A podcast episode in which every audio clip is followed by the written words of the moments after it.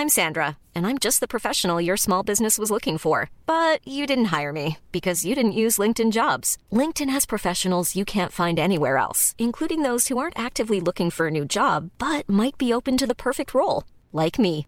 In a given month, over 70% of LinkedIn users don't visit other leading job sites. So if you're not looking on LinkedIn, you'll miss out on great candidates like Sandra. Start hiring professionals like a professional. Post your free job on linkedin.com/people today. Porque el mundo actual no se entendería sin la economía y los negocios. Acompaña a Mario Maldonado, el columnista de negocios más joven y objetivo del periodismo financiero, en su programa Bitácora de Negocios.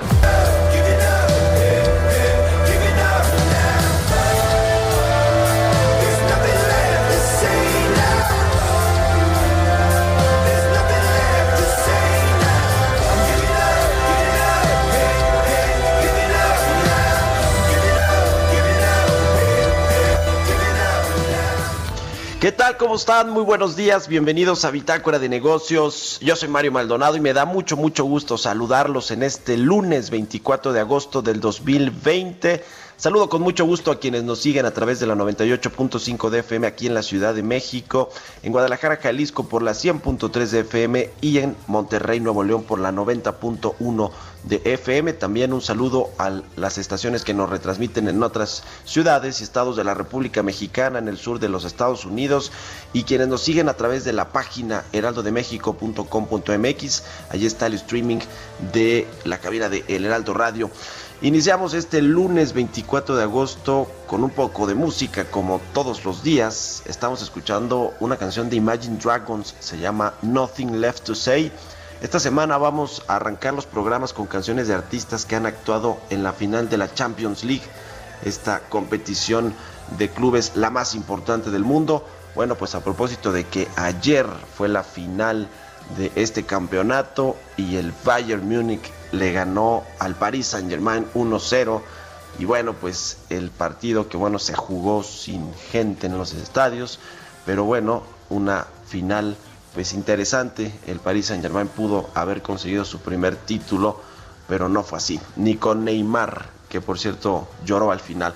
En fin, vamos a entrar ahora sí a la información. Hay mucho de qué platicar en temas económicos, financieros y de negocios. Vamos a hablar en breve con Roberto Aguilar, como todos los días, nuestro experto en temas de mercados financieros y economía internacional. La autorización del tratamiento con plasma en los Estados Unidos anima a los mercados y en Estados Unidos se busca acelerar esta vacuna de AstraZeneca con fines electorales. Esto dice el diario Financial Times, mientras que en México la inflación está cada vez más cerca del 4%. De todos estos temas vamos a platicar con Roberto Aguilar. Hablaremos también con Angie Chavarría, columnista del Heraldo de México y colaborador aquí en Bitácora de Negocios, sobre, bueno, en escasas dos semanas, en poquitos días, eh, la Secretaría de Hacienda Federal entregará a la Cámara de Diputados el paquete económico del próximo año, las propuestas de paquete económico, el presupuesto, los criterios de generales de economía, las variables que ve Hacienda para el próximo año y por supuesto también se tendrá que dirimir el asunto de la ley de ingresos. Vamos a ver qué presenta Hacienda, pero será un paquete donde tendrá ya todo, eh, digamos, todo incluido todo este asunto del coronavirus y lo, las afectaciones que va a tener en términos de ingresos fiscales, eh, el asunto financiero y a ver cómo arma el presupuesto eh, el secretario de Hacienda Arturo Herrera. Vamos a platicar también con Adrián de la Garza, director de estudios económicos de Citibanamex, sobre un eh, pues probable nuevo recorte de la tasa de interés por parte del Banco de México en septiembre que está en pues eh, en el panorama económico para la política monetaria. Vamos a entrarle a ese tema y platicaremos también con Miguel Ángel Macedo Escartín, es diputado local de Morena en la Ciudad de México sobre la iniciativa para prohibir la venta de comida chatarra y refrescos a los menores de edad. Eh, el diputado local de Morena propuso esta iniciativa que se suma a las que están en Oaxaca, en Tabasco y en otros eh, congresos locales de diferentes estados de la República Mexicana. Vamos a entrarle a todos estos temas, hablaremos también pues de estos videoescándalos del hermano del presidente Andrés Manuel López el seguimiento al caso Lozoya, la pandemia, en fin, mucho de qué hablar. Se va a poner bueno, es inicio de semana, quédese con nosotros. Le presento el resumen de las noticias más importantes para arrancar este lunes. Lo tiene Jesús Espinosa.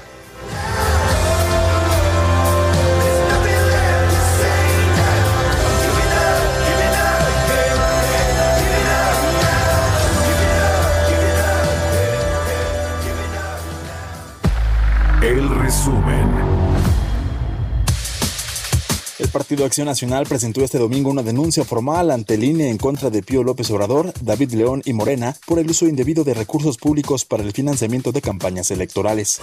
David León Romero, el ex coordinador nacional de protección civil y quien aparece en unos videos entregando dinero a Pío López Obrador, hermano del presidente Andrés Manuel López Obrador, dijo que próximamente acudirá de forma voluntaria a la FGR para ponerse a sus órdenes. Este domingo el presidente Andrés Manuel López Obrador informó que en agosto se han creado más de 66 mil empleos formales y aseguró que la pérdida de trabajos se sigue dando únicamente en nueve estados de la República. Dijo que la pandemia de coronavirus va cediendo. Va la pandemia cediendo, eh, así lo muestran los datos en las últimas semanas. Ya está perdiendo fuerza. Eh, a pesar del COVID, nuestra moneda solo se ha depreciado el peso en 8%. 7.9%. La Secretaría de Turismo confirmó este sábado la desaparición de la Subsecretaría de Planeación y Política Turística, la misma que se eliminó hace 36 años bajo el gobierno de Miguel de la Madrid. Edmundo Sánchez Aguilar, quien el año pasado fue rechazado en cuatro ocasiones por el Senado para ocupar un cargo público en el sector energético, fue nombrado como director corporativo de finanzas de la Comisión Federal de Electricidad. Sustituirá a José Antonio Rojas Nieto, quien renunció el pasado viernes. El Centro de Estudios del Empleo Formal advirtió que aunque 39% de las organizaciones en el país utilizaba el home office previo al COVID-19, tuvo que darse un impacto de salud y económico significativo para retomar las propuestas legislativas orientadas a regular esta modalidad de trabajo. Bitácora de negocios en El Heraldo Radio. El editorial.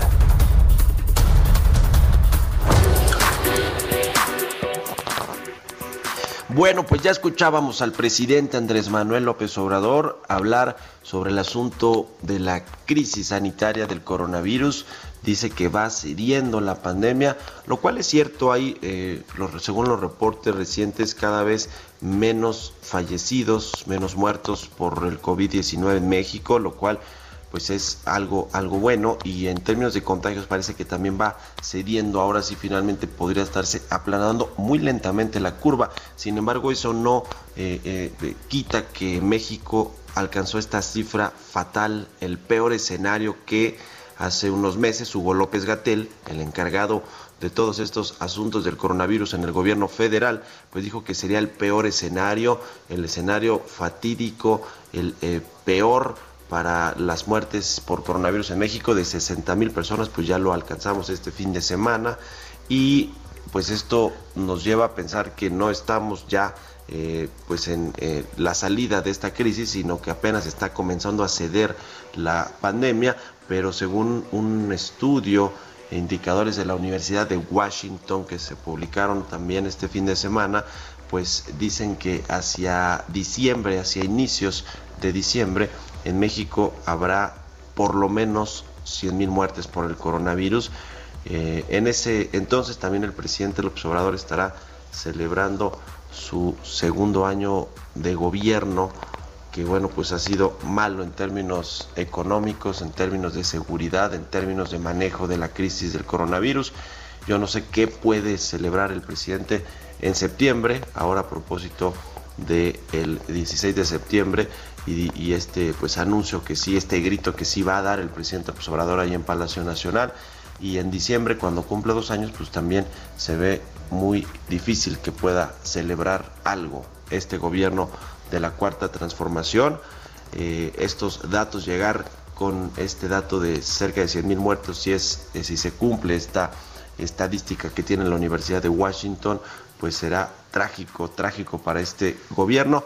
Y mientras esto sucede en términos eh, epidemiológicos, en términos sanitarios, pues le, sobrevienen también los escándalos con los videos, los videos que se publicaron de su hermano eh, Pío López Obrador recibiendo dinero de David León. Entonces, eh, pues asesor de comunicación de Manuel Velasco, el gobernador de Chiapas en esos momentos, quien ahora trabaja acá en la 4T y estaba a punto de convertirse en el zar anticorrupción de la distribución de los medicamentos con esta nueva empresa estatal o paraestatal que planea echar a andar el gobierno del presidente observador. En fin, pues así las cosas en el país con la pandemia y con los escándalos. Vamos a eh, hablar, hablar de eso en los próximos días y en el, en el resto del programa. ¿Usted qué opina? Escríbamelo a mi cuenta de Twitter, arroba Mario Mal, y a la cuenta arroba Heraldo de México. Son las 6 con 12 minutos. Vámonos con los mercados. Economía y mercados. Roberto Aguilar ya está en la línea telefónica. Mi querido Robert, ¿cómo estás? Muy buenos días. ¿Qué tal, Mario? ¿Cómo estás? Muy buenos días. Ahora sí que hay que parar este, justamente por esta noticia eh, que se está dando en exclusiva por la agencia Reuters. Interesantísima. los fabricantes de productos electrónicos Foxconn y Pegatron, empresas con sede en Taiwán, Mario, están entre las firmas que buscan nuevas fábricas en México. Esto lo dijeron personas con conocimiento del tema mientras la guerra comercial y el brote del coronavirus incita a las empresas a reexaminar las cadenas globales de suministro.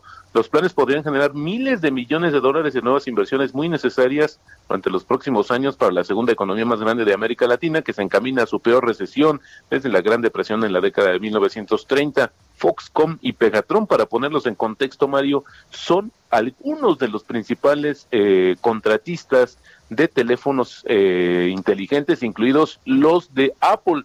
Y bueno, pues yo, había que ver, todavía estamos checando, pero hay una, hoy el tipo de cambio, Mario, en este momento está cotizando en 21.90.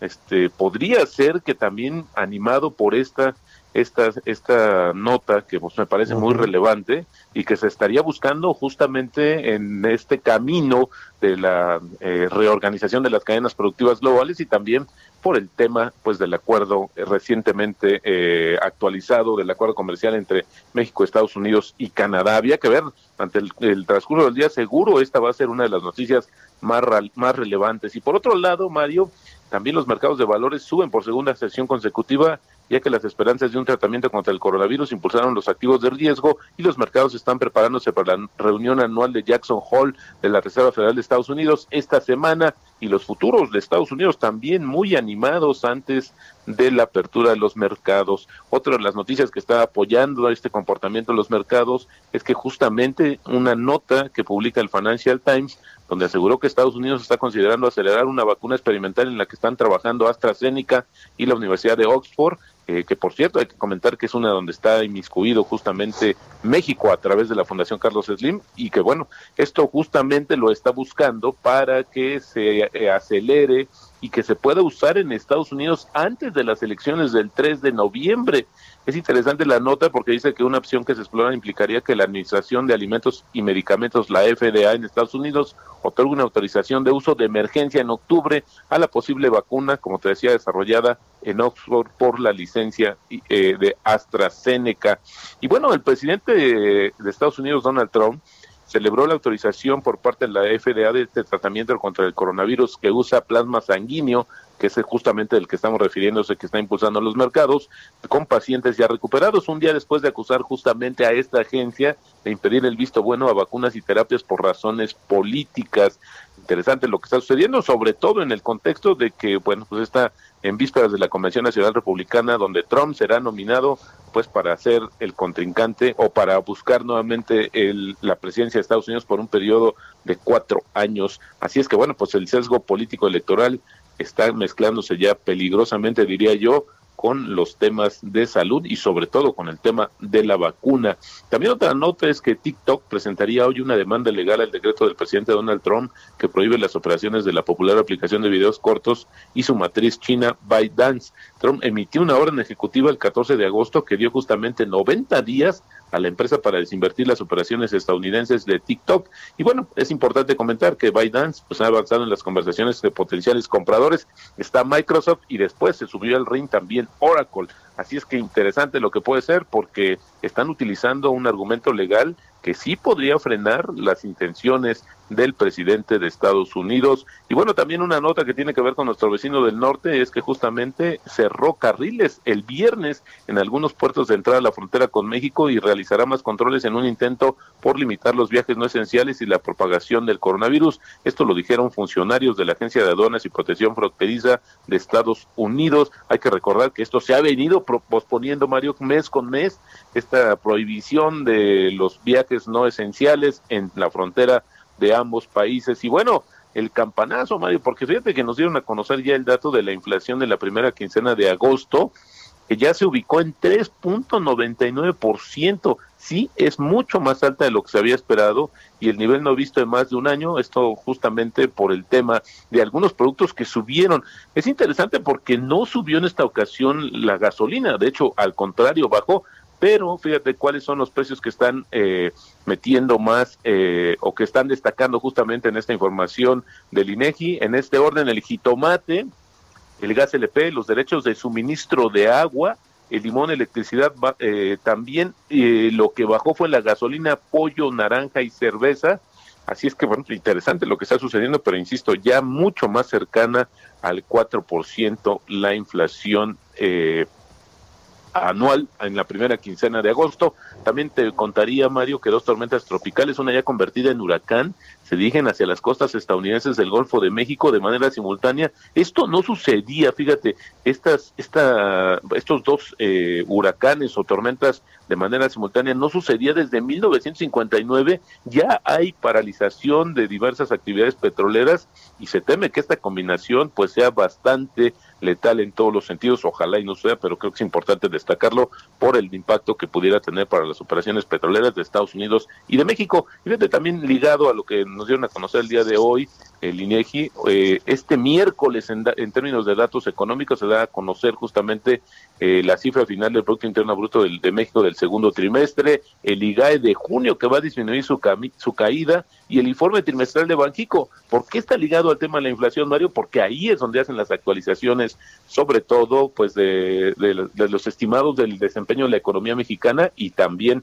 los eh, justamente los eh, eh, eh, estimados de la inflación. Y el jueves la última eh, pues eh, las perdóname el jueves se van a conocer las minutas de la última decisión de política monetaria Marius que estoy observando todavía aquí el tipo de cambio que pues sigue eh, en 21.91 así es como se está moviendo insisto pudiera ser un dato interesante. Pues ahí está mi querido Robert la inflación cerca del 4% como como bien dices pues es su mayor nivel en el año. La más cercana había sido la segunda quincena de febrero con 3.87% la inflación anual y ahora ya cerca del 4%. Oye, rápido, esto de Foxconn, ellos ya tienen inversiones allá en, el, en, Tijuana, ¿no? En el norte del país tienen ya algunas plantas. Exactamente, pero fíjate que aquí lo que estoy tratando de leer todavía con esta nota que te decía está saliendo en estos momentos, es que también hay versiones de que podría Apple directamente estar involucrado en estas inversiones. Ya desde hace tiempo se ha rumorado, se, se había dicho que podría ser una de las eh, alternativas, sin embargo, pues hoy se ve de manera mucho más cercana y bueno, pues vamos a seguir. Te digo, insisto, esto de ser verdad sería una muy buena noticia para la economía mexicana y podría desencadenar otras inversiones que estarían llegando a México. Había que ver, había que ver, insisto, pero bueno, por lo menos esto ahorita la lectura preliminar es que es positivo para México y que sí estaría incidiendo, Mario, en este nivel, insisto, del tipo de cambio de 21.91, así es como cotiza nuestra moneda en estos momentos. Pues ojalá se confirme esta noticia porque vaya, Estaremos necesitamos buenas noticias. Gracias, Roberto. Buenos días. Muy buenos días. Roberto Aguilar, sígalo en Twitter, Roberto AH, son las 6 con 20 minutos, vamos a otra cosa. Expreso Financiero. Bueno, pues es momento de echarnos un expreso financiero porque ya está Angie Chavarría, columnista de Heraldo de México, en la línea telefónica. ¿Cómo estás, querida Angie? Muy buenos días. Hola, ¿qué tal? ¿Cómo estás, Mario? Muy buenos días, muy buenos días a todos y arranque de semana. Hoy vamos a platicar, pues que faltan al menos dos semanas eh, para que el ahora sí el secretario de Hacienda presente formalmente ante la Cámara de Diputados el paquete económico para 2021 y las finanzas públicas pues ya empezaron con un boquete pues de casi 800 mil millones de pesos. Para ser exactos, Mario, son 890 mil millones de pesos.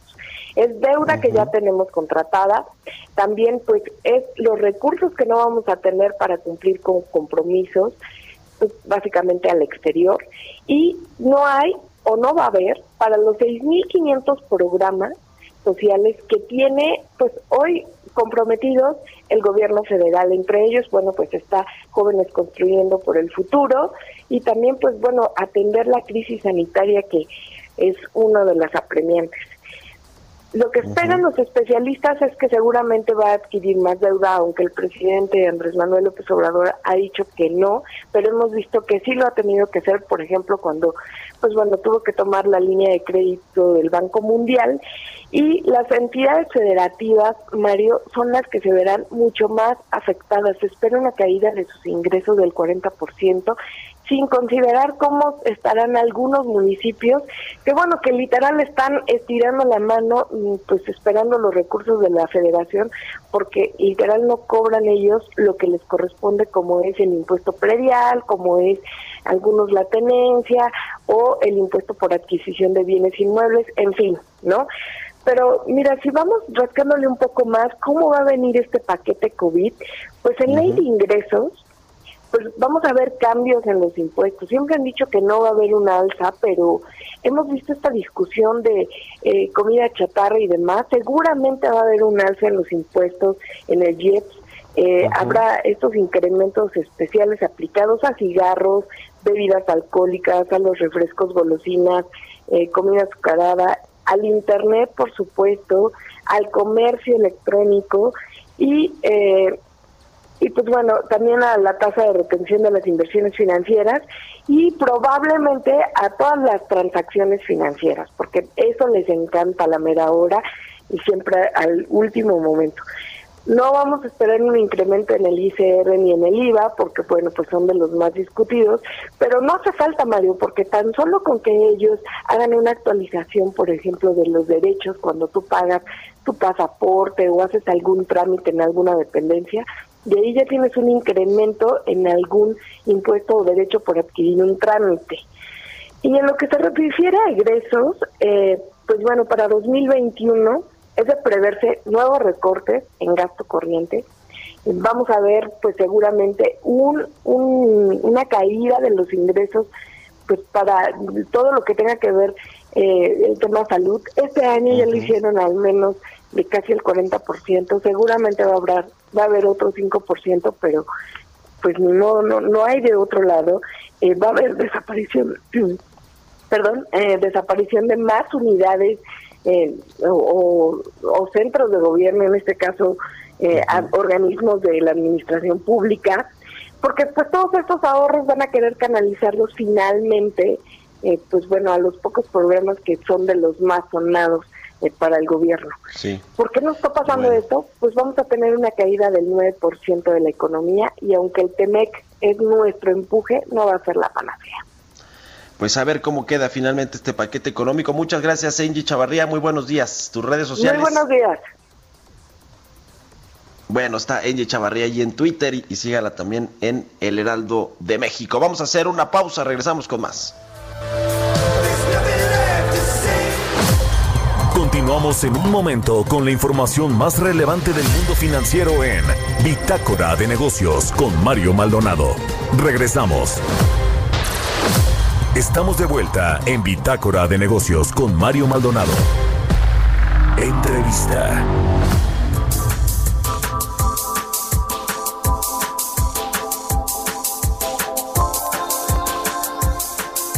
México Oiga, bueno, pues después de conocer estos datos de la inflación que está ya eh, pues cerquita del 4%, la inflación anual, según estos reportes del INEGI para la eh, pues para la, primera quincena del mes de agosto, la política monetaria del Banco de México también pues está eh, pues en línea con un, un, relajamiento, un recorte de las tasas de interés, de la tasa de referencia. Lo ha hecho ya por varias sesiones de eh, sus reuniones de política monetaria. El Banco de México ha recortado la tasa de interés y bueno, pues en septiembre tendrá una nueva reunión de política monetaria y se anticipa que sea la onceava baja consecutiva a la tasa de referencia del Banco Central. Esto pues como resultado de lo que están haciendo otros bancos centrales en el mundo, pero también pues para tratar de impulsar un poquito la economía mexicana. En fin, vamos a platicar de este tema con, con Adrián de la Garza, el director de estudios económicos de Citibanamex, quien ya está en la línea telefónica. Adrián, ¿cómo estás? Muy buenos días, qué gusto saludarte. Mario, muy buenos días a ti, al auditorio. Oye, a ver, de bote pronto, ¿cómo viste este dato de la inflación que acaba de reportar el, el INEGI ya en 3.99%, eh, prácticamente ya en 4%, porque tiene todo que ver con las decisiones de política monetaria del Banco de México?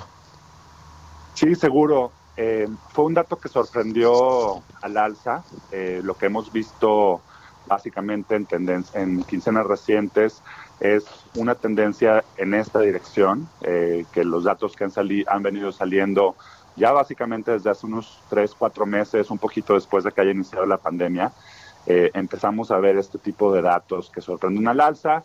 El dato del día de hoy en particular eh, es sorpresivo, sí, la buena noticia quizás es que es más por el lado de la no subyacente, que como sabes tú, es un rubro que tiende a preocupar menos al, Banco de México, donde tenemos, por ejemplo, frutas y verduras, tenemos en general eh, productos agropecuarios, energéticos, y que típicamente tienden a, reflejar menos posibles presiones por el lado de la demanda eh, de los precios, pero sí comparado con el dato que tenía eh, o que se reflejaba en la encuesta de expectativas que publicamos la semana pasada, es un dato que está por arriba de la expectativa.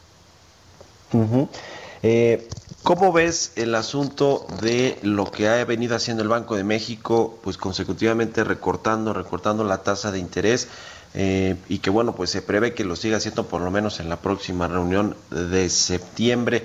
Eh, ¿qué, nos, ¿Qué nos dice esto, Adrián? ¿Qué, eh, eh, digamos, qué, ves tú incluso en las minutas, en, los, en las minutas que también van a salir esta semana de esta última reunión de política monetaria del Banco de México, pero también los comunicados, el tono de los mensajes de los integrantes de la Junta de Gobierno del Banco de México? ¿Cómo, cómo analizas tú lo que está sucediendo con la política monetaria? Pues mira, yo creo que estamos en una coyuntura muy, muy interesante y muy relevante. Para un posible cambio en el, en el ritmo y o en las magnitudes eh, de, los, de los decrementos a la tasa de interés. Tú ya bien decías en la, en la introducción cómo Banco de México ha venido disminuyendo la tasa de interés de forma consecutiva prácticamente desde agosto del año pasado eh, en cada una de las juntas eh, de política monetaria que ha tenido. Incluso en algún momento en abril hubo una junta extraordinaria por el tema de la pandemia, en donde se redujo la tasa de interés en 50 puntos base. Entonces, hemos visto esta, tendencia de disminuciones a la tasa de interés eh, con afán de dar cierto impulso a la economía al hacer, por ejemplo, los créditos más baratos, etcétera, sobre todo en una situación de pandemia como la que hemos visto. Pero ya después de tantas disminuciones, empezamos a llegar a una tasa de interés que eh, para el gusto de algunos participantes del mercado y algunos pensamos que posiblemente también para algunos miembros de la Junta de Banco de México puede ya empezar a ser demasiado baja. Y cuando digo demasiado baja, desde luego hay muchos factores detrás para evaluar esto, eh, pero uno, por ejemplo, que puede preocupar al, al Banco de México es justamente estas tendencias al alza que hemos visto en los datos de inflación, em, porque desde luego, a pesar de que queremos dar ese impulso a la economía con tasas de interés más bajas, pues por otro lado, em, cuando los eh, cuando se, da ese impulso eh, o en una situación de pandemia como la que estamos viendo en estos momentos, puede haber también presiones por el otro lado, presiones al alza, que al final de cuentas hagan que mi salario, mi dinero en términos reales para yo poder comprar productos y servicios en el supermercado, etcétera, eh, pues básicamente mi, dinero va perdiendo poder adquisitivo y eso es algo que también no queremos, ¿no? Entonces ya con una con una tasa de interés que ha venido disminuyendo de forma consecutiva y de forma tan importante, estamos llegando ya básicamente a, ese nivel que empieza a, preocupar o a parecerles alguno que puede, algunos que puede ser demasiado bajo.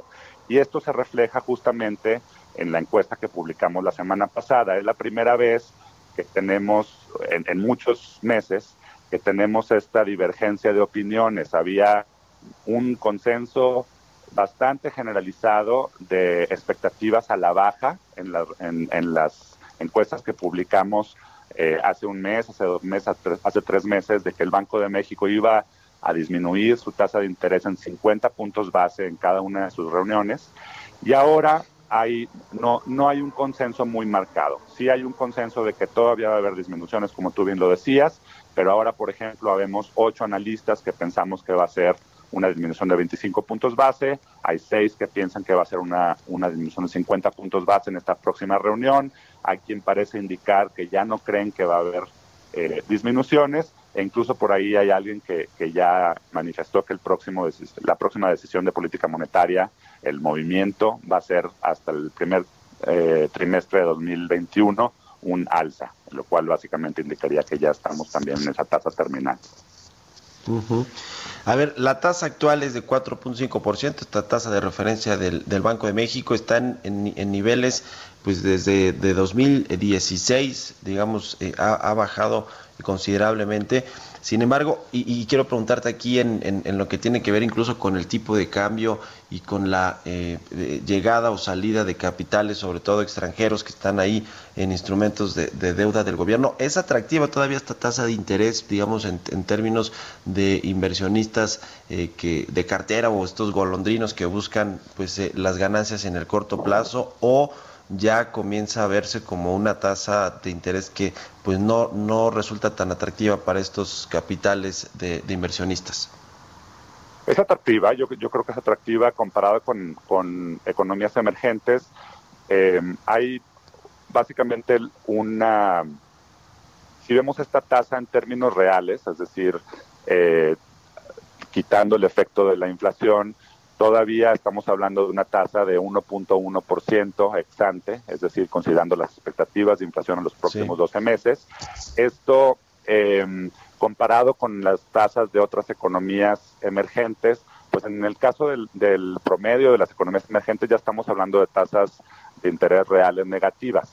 Entonces todavía eh, es una tasa atractiva en ese sentido. Me parece que eso eh, indica que todavía hay cierto espacio para que Banco de México siga disminuyendo la tasa de interés, con cautela desde luego, pero definitivamente, eh, como tú bien señalas, una, ya comentamos el tema de la inflación, un tema que Banjico ha destacado bastante en sus minutas es el tema de estabilidad financiera. Lo que es eh, positivo en los datos que hemos visto recientemente es que, por ejemplo, el tipo de cambio, la verdad es que se ha mantenido de forma bastante estable ya en, muchos meses. Luego de que al principio de la pandemia, por ahí de febrero, marzo, hubo mucho movimiento en, el tipo de cambio, hubo salidas de capitales del país de forma muy importante eh, por un tema de aversión al riesgo y básicamente fue un efecto que vimos para para todas o la mayoría de las economías emergentes. Ya en los últimos meses esto se ha estabilizado bastante y las expectativas del tipo de cambio, como también lo señala nuestra encuesta, por ejemplo, para el consenso de analistas, pues han estado bastante ancladas alrededor de 22.50, 23 pesos por dólar para el fin, para, el fin del año. Entonces, esto también es algo que, en, mi opinión, da eh, cierto margen para que Banjico se sienta cómodo todavía haciendo un par de disminuciones adicionales a la tasa de interés. Esta entrega del paquete económico 2021 que tendrá que ser Hacienda, la Secretaría de Hacienda al Congreso Federal, a la Cámara de Diputados, en, principio para revisar el presupuesto del próximo año, eh, ¿crees que va a mandar señales, mensajes a los mercados, a los inversionistas con respecto a cómo espera el gobierno que sea el próximo año en términos de recaudación, en términos de eh, presupuesto y de sus proyectos y programas principales, eh, lo mismo para los estados, en fin, ¿crees que esto va a mandar una, una señal definitivamente para los inversionistas, la entrega del paquete económico 2021? Sí, seguro. Yo creo que va a ser un evento muy importante. Lo ha sido eh, siempre, pero yo diría en particular en estos últimos años con el cambio de administración. Em, ciertamente creo que, que los paquetes que se han entregado en esta administración han sido en general buenos paquetes que han cumplido las expectativas del mercado. En esta circunstancia en particular, eh, pues la gente va a estar muy al pendiente de ver eh, pues tanto por el lado de los ingresos del gobierno como por el lado del, gasto, cuáles son las expectativas, cómo, eh, qué tanto, por ejemplo, podríamos esperar eh, o, la Secretaría de Hacienda podría esperar que caigan los ingresos en una situación de pandemia en donde muy posiblemente eh, hay gente que no está contribuyendo de, la misma forma que antes a la actividad económica y por ende va a estar pagando menos impuestos, por ejemplo qué tanto esto puede afectarle a los ingresos tributarios del gobierno. Los petroleros también han sido un tema, hemos visto caídas en los ingresos petroleros muy importantes en los últimos años, qué tanto esto también puede incidir y qué tanto estas caídas en general de los ingresos pueden incidir en la capacidad de gasto del gobierno. Pero al mismo tiempo, eh, un, un tema que va a ser importante es, independientemente de los dineros que tenga el gobierno disponibles para gastar, pues cómo va a optar gastar esos recursos. Y en una situación de, de, pandemia, eh, me parece que es un tema muy, muy relevante y a lo que va, vamos a tener que dar seguimiento. Pues ya veremos cómo viene esta propuesta de Hacienda. Te agradezco mucho, Adrián de la Garza, director de estudios económicos de Sitio Banamex, que nos hayas tomado la llamada aquí en Bitácora de Negocios y muy buenos días. Gracias, Mayo. Buenos días. Un abrazo. Igualmente para ti. Son las 6 con 42 minutos. Vámonos con las historias empresariales. Historias empresariales. Bueno, pues en el contexto de esta noticia que nos contaba Roberto Aguilar eh, más tempranito con respecto a posibles inversiones y relocalizaciones de plantas de este gigante asiático que se llama Foxconn y de Apple o de la mano de Apple porque fabrica muchas piezas para el iPhone y otros dispositivos de esta marca que fundó Steve Jobs.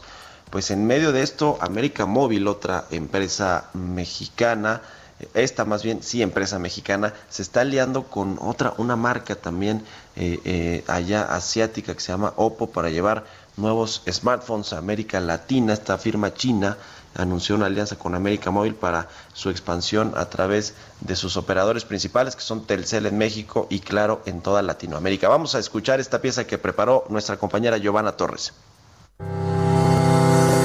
Móvil anunció una alianza con el fabricante de celulares Oppo para lanzar sus smartphones en América Latina. Con esto, los usuarios podrán adquirir la nueva generación de teléfonos inteligentes de la compañía china a través de Telcel y Claro en los países en donde la marca tiene presencia. Con esta alianza, Oppo comenzará con Telcel en México, donde ofrecerá el Oppo Fin X2 Neo, un smartphone de alta gama que ha sido probado por su adaptación a redes 5G, por lo cual también se estipula que continúa en marcha el compromiso de Oppo y Telcel para lanzar la primera red 5G en México.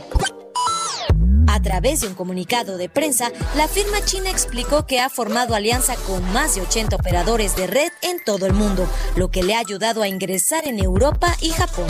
Oppo fue la quinta marca a nivel mundial en el envío de celulares con un 9.1% del mercado, superada por marcas como Xiaomi 10.1%, Apple 15.8%, Samsung con el 18.9% y Huawei con el 19.6%.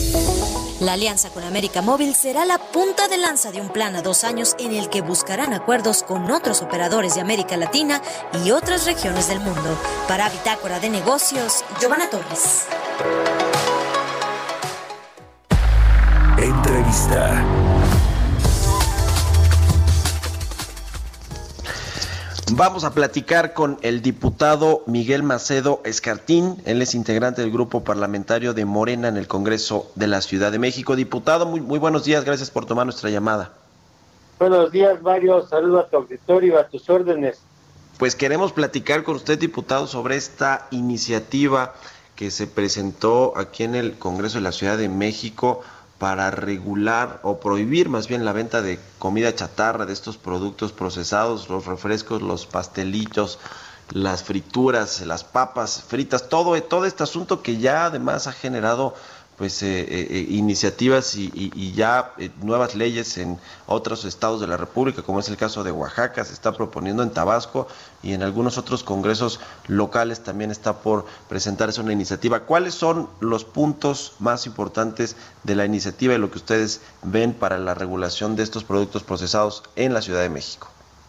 Claro que sí, Mario. Antes que nada, quiero agradecer, la verdad, el interés de este medio informativo en la iniciativa que que tuve a gusto presentar la semana pasada, que pretende garantizar la obligación del Estado de proteger a nuestra niñez y a nuestra adolescencia, invitando un acceso sin supervisión de su tutora o tutor alimentos con altos índices de, grasa y azúcares. Eh, mira, estos productos son las principales causas de enfermedades y como lo sabemos ya todos, nomás que a veces no hacemos caso como la diabetes, la hipertensión, y a su vez estas son pues, las principales causas de muerte de las personas enfermas. Eh, por ejemplo, en esta contingencia sanitaria del COVID-19, Mario. Eh, a ver, diputado, este asunto ha generado cierta polémica porque, bueno, obviamente las empresas, la iniciativa privada dicen que es un problema estructural este asunto de la obesidad en los niños o en general en la población mexicana, es decir, que cruza por muchos eh, asuntos que no solo tienen que ver con el consumo de productos procesados y también, pues dicen, hay otros productos que no están empacados, envasados, embotellados, porque se venden en, la, en las calles, en los tianguis, en las eh, la comida, pues, de, que, que, que, que encontramos en la calle que quizá tenga también muchas calorías, azúcar, grasas, etcétera. Eh, ¿cómo, ¿Cómo hacer un equilibrio entre estas posturas que ve la iniciativa privada y lo que ustedes están proponiendo en el Congreso? Claro que sí, Mario. Mira, eh, entiendo, yo creo que todos entendemos la preocupación de los sectores como el refresquero, el de pan de dulce, dulces empaquetados, eh, de que sus intereses económicos sean afectados. Pero creo que puede ser esto una oportunidad, Mario, y de veras una gran oportunidad, en primer lugar, a que modifiquen sus contenidos caloríficos y miren hacia esta nueva ventana de negocios. Por ejemplo, podrían considerar una es una nueva línea de alimentos para el sector infantil. Tenemos amaranto, el legítimo chocolate, en fin. En segundo lugar, pues empecemos, empezamos más bien una nueva etapa en la producción y su aportación a la salud. Lo que quiero decir es que se abre una oportunidad de innovar para estos sectores, pero solo si son capaces de modificar el proceso de producción o incluso comercialización. eh, digamos que uno de los efectos que esto puede generar en, en los sectores económicos que producen estos eh, pues alimentos procesados y bebidas procesadas pues es el tema del empleo y es algo que está ahí sobre la mesa. Los, los eh, digamos las empresas dicen que de eh, llevarse a cabo este tipo de iniciativas prácticamente en todo el país que, que parece que hay muchos congresos locales que sí quieren empujarlas impulsarlas para regular la venta de comida chatarra entre comillas o refrescos a menores de edad pues puede generar una crisis de empleo de estas industrias que generan mucho empleo eh, eh, formal sobre todo y que en algunos casos incluso es, es un empleo bien remunerado. Eh, ¿Cómo contrarrestar esto? Es decir, ¿qué, ¿qué opciones ponen sobre la mesa, diputado, para que estas plazas laborales no se pierdan o se puedan ocupar en otro tipo de, de trabajos, de sectores? Yo creo que no, no debemos o no deben de estar tan preocupados. Mira, las personas propietarias o encargadas de los establecimientos en los que se suministran los alimentos o determinados por la norma oficial mexicana, pues correspondiente como elevados en azúcares, grasas saturadas eh, y sodio añadidos que dañan la salud, en ningún caso los venderán o entregarán a menores de edad realizando la... Eh, pues realizarlo así se llevaría eh, contraproducente en acreedores a las sanciones administrativas previstas en la, en la presente de la ley. Por ejemplo, las libertades. Hay muchas libertades como parte del grupo parlamentario de Morena, defendiendo las libertades individuales y sociales. En este sentido, no queremos cortar ninguna de estas.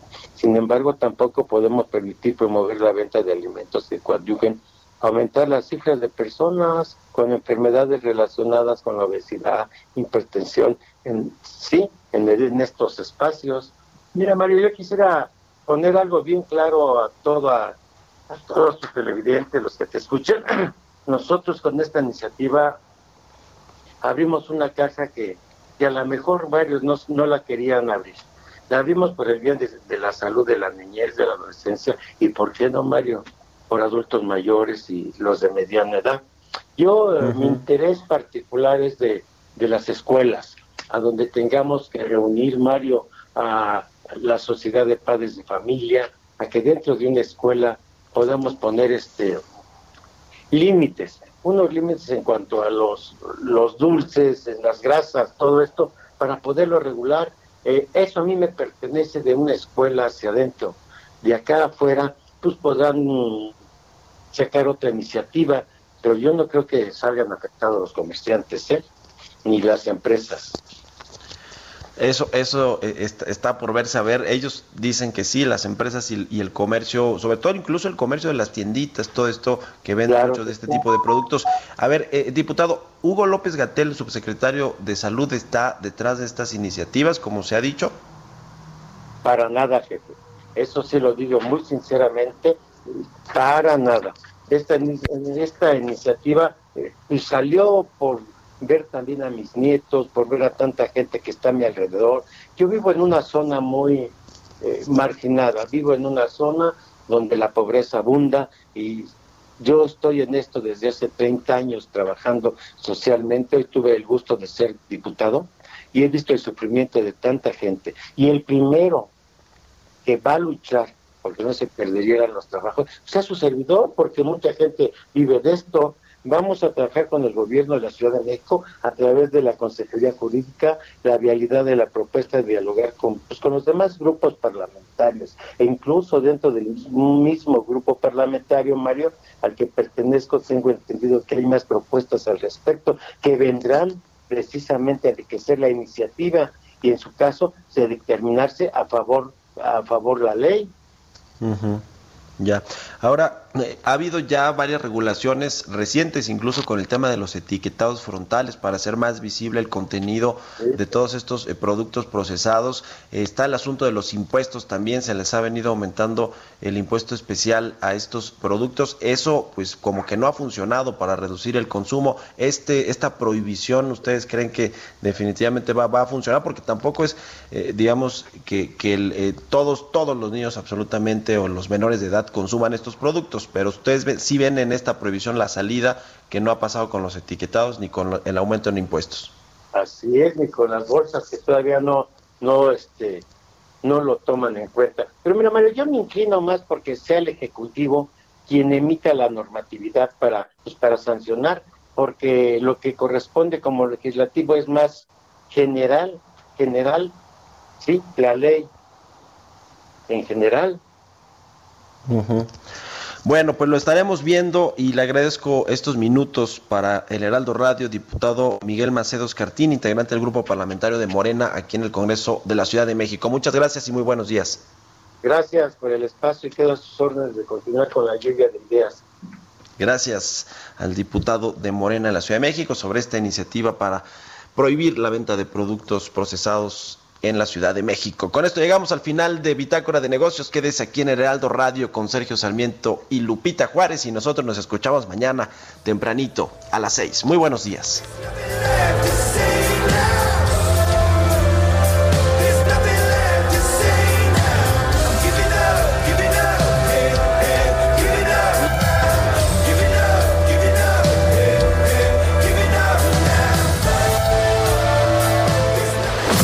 Fue una estación de Heraldo Media Group.